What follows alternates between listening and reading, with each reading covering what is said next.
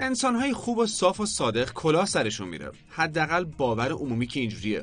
ما می‌خوایم این باور عمومی غلط رو از بین ببریم و با دلیل و مدرک علمی نشون بدیم که چطور انسان‌های خوب بدون شک برنده هستن.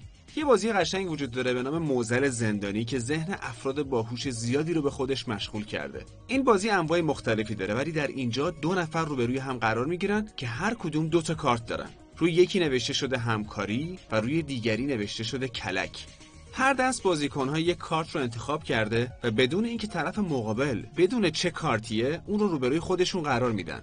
چنانچه هر دو بازیکن کارت همکاری رو انتخاب کنن، هر دو سیصد دلار برنده میشن. چنانچه هر دو بازیکن کارت کلک رو انتخاب کنن، هر دو ده دلار میبازن. اما اگه یکی کارت همکاری و دیگری کارت کلک رو بازی کنه، نفری که کارت کلک رو بازی کرده پانصد دلار برده و کارت همکاری صد دلار میبازه. سختی این بازی چیه؟ اگه من کارت کلک رو بازی کنم، بهترین بازی شما هم کلکه. البته هر دوی ما ده دلار میبازیم، اما شما کمتر از حالتی که کارت همکاری رو بازی میکردید میبازید. و اگه من کارت همکاری رو بازی کنم، بهترین بازی شما باز هم کلک خواهد بود، چون شما در اون حالت بیشترین پول ممکن رو میبرید. پس فارغ از این که طرف مقابل چه کارتی رو بازی میکنه، کارت کلک همیشه بهترین و منطقی ترین بازیه. ولی همچنین اگه هر دوی ما زیرکانه ترین بازی رو انجام بدیم، همیشه میبازیم، در حالی که میدونیم اگر همکاری کرده بودیم میتونستیم سیصد دلار ببریم. اما نکته بسیار جالب اینه که دانشمندان شبیه سازی های کامپیوتری بسیاری رو انجام دادن تا با مطالعه بر روی اونها بهترین استراتژی رو برای بردن بیشترین پول در بازی های پی در پی پیدا کنن و استراتژی برنده این به اون در بود. بدین گونه که همیشه با همکاری بازی رو شروع کرده و پس از اون حرکت قبلی حریف رو کپی میکنه.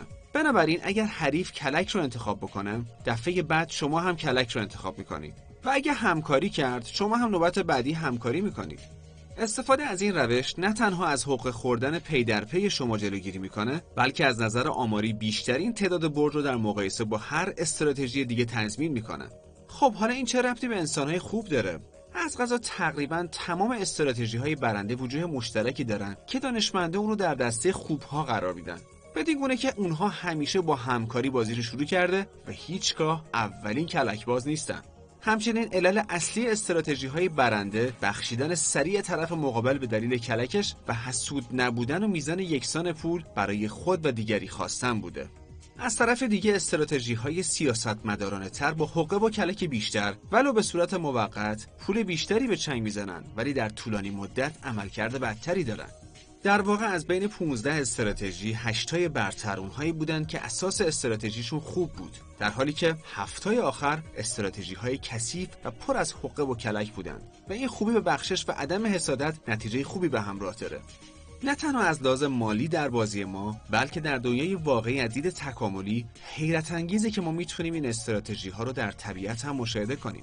برای مثال بسیاری از پرندگان باید با هم همکاری کنن تا کنار رو از جایی که دسترسی به اون سخته بردارن. هر دو میتونن به هم کمک کنن و انرژی صرف کنن و هر دو از اون نفع ببرن، یا اینکه یکی از کمک دیگری استفاده کنه ولی جبران نکنه. اما از قضا پرندگان خودخواه به سرعت از گروه طرد میشن. از طرف دیگه خفاشان خوناشام شب به شکار خون میرن، اما گاهی اوقات چیزی پیدا نمیکنن. برای موفقیت بیشتر گروهشون، اونهایی که خون پیدا میکنن با بقیه تقسیم میکنن، آگاه به اینکه اون شبهایی که چیزی از شکار نصیبشون نمیشه بقیه کمکشون میکنن. در نهایت تمام خفاشایی که این ویژگی رو دارن موفقتر خواهند بود. اما درست همانند استراتژی این به اون در، خفاشان تمایل کمتری به کمک به خفاش خودخواه دارن. اونهایی که خوبن موفقترن. از دید فرگشتی برای اون دست از حیواناتی که ژن‌هایی دارن که رفتار خوب رو تقویت میکنه، احتمال بیشتری برای بچه‌دار شدن وجود داره. این قانون پایه‌ای نودوستیه. شما به من کمک میکنید، من هم به شما کمک میکنم و در نهایت وضع همه ما بهتر خواهد بود. بنابراین با اینکه ممکنه برخی افراد سودجوی یا حسود به طور موقت با سوء استفاده از بقیه چیزی نصیبشون بشه، در طولانی مدت انسان‌های خوب واقعا برنده هستن.